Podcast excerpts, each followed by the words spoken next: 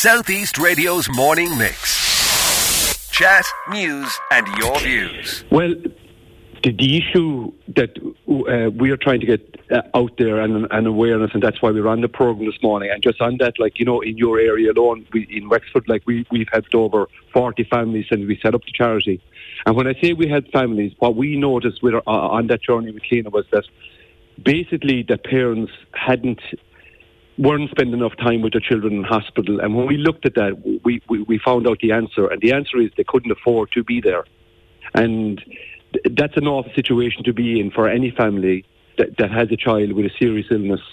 And that's what differentiates us, I suppose, from some of the beautiful um, works that that are happening in County Wexford, like Coney Angle and that. But what we do is we provide financial support for the non-medical expenses that families need while they're caring for a sick child. Yeah. And when I when I say non-medical, I would say very simply stuff like paying to put fuel in your car, uh, staying overnight in accommodation, uh, paying for you know day-to-day subsistence that you need for yourself and your child. And a huge thing uh, which might go over people's heads is that parking is terribly expensive. And these on their own are not huge issues for a short period of time. But if you just take our case in point, I mean, eight years of those costs, uh, they are absolutely staggering.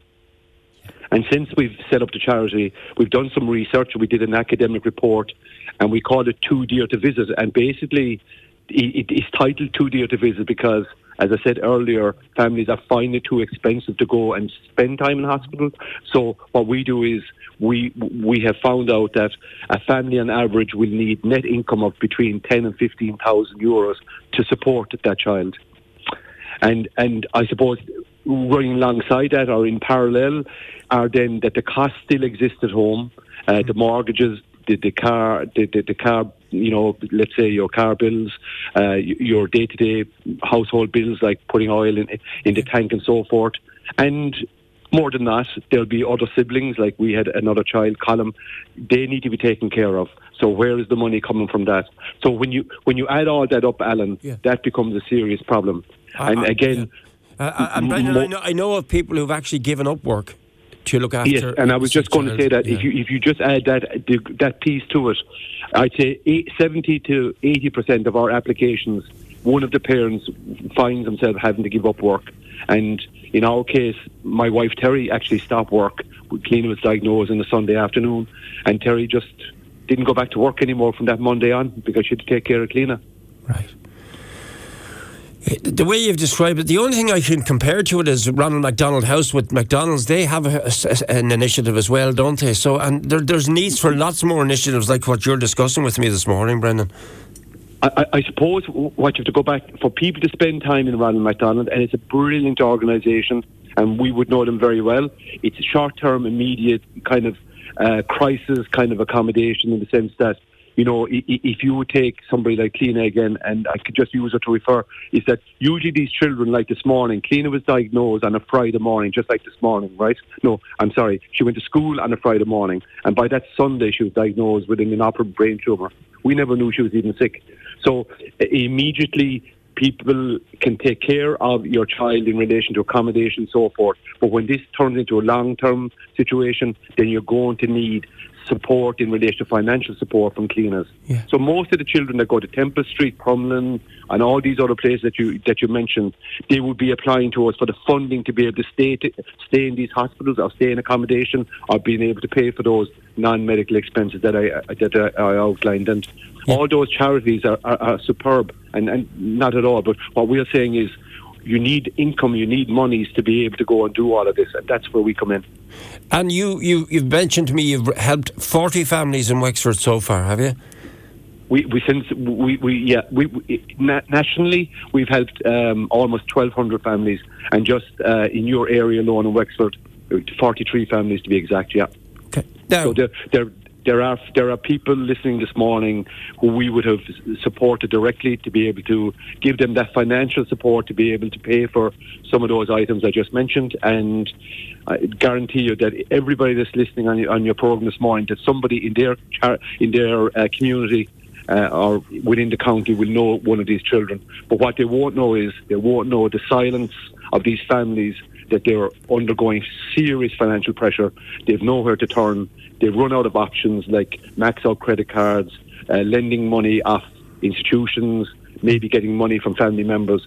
But in our case, where, where families are spending, and it's hard to believe that there are parents in, in hospitals all around the country today, but primarily in the, the hospitals of excellence in Dublin, like that go in on one day and mightn't come out for months later, some years. Hard to believe it.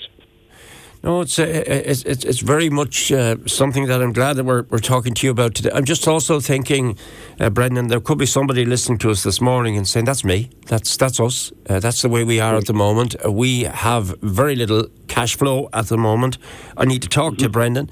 If there's some family listening to us at the moment who needs to pick up the phone or to email you straight away, confidence is key. How much detail did I have to give you? I mean, what's the per- the procedure, Brendan? If there's somebody listening to us right now who needs to contact you. Yeah, most and anybody that will contact us would probably be in a crisis situation. So there's a very simple application. It's a it's a one page form. It's very very easy to fill it out. We ac- we ask the family or the, the parents of the family to forward that with a letter from the consultant saying, "This is my child. This is their diagnosis, and they, they have a life-limiting illness or a serious illness. Could you please provide them with financial support?" And within four weeks of receiving that letter, we will have uh, and sometimes shorter. We we meet once a month as a board. We have a voluntary board uh, of directors, and that's important as well. Alan, I always try to say is that Terry and I are both voluntary. I'm the voluntary CEO, um, uh, in Cliona's Foundation. We do have three staff members, but our board, we have 11 board members, they're all voluntary as well. So we're an organisation where when, when people donate, uh, to be able to help say that family that's listening this morning, just so that everybody knows the money is going directly to, to this family. Okay, Let, us look at some of the, the, the, key points to round off our conversation with you this morning, Brendan.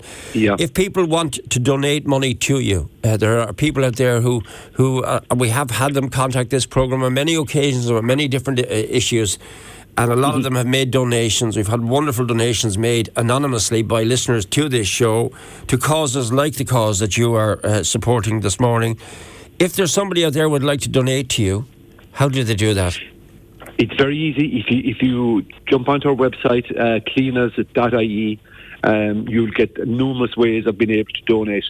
And people can donate, and some people may not be able to donate, but there may be skill sets out there are people that might be able to maybe, um, you know, grow the awareness of Cliona's in, in down in, in, in Wexford, let's say, your listeners this morning, people that may say, look, I'd like to be able to help the, the, this charity. Is there something that I could do in my area to, to help to raise the awareness. And at the end of the day, your opening comment on the programme is that we're trying to get a fund from the government to be able to give this directly to the families, whether they give it to us, they give it to them, or whether they distribute the fund directly to the families. That's what we need to fix here. That's and that's really what the strategic document is. There's a lot of different objectives in the document, but number one is that we've got to have sustainable long-term right. funding so that we can look after these families. And uh, that the, the, the academic report too dear, too dear to visit.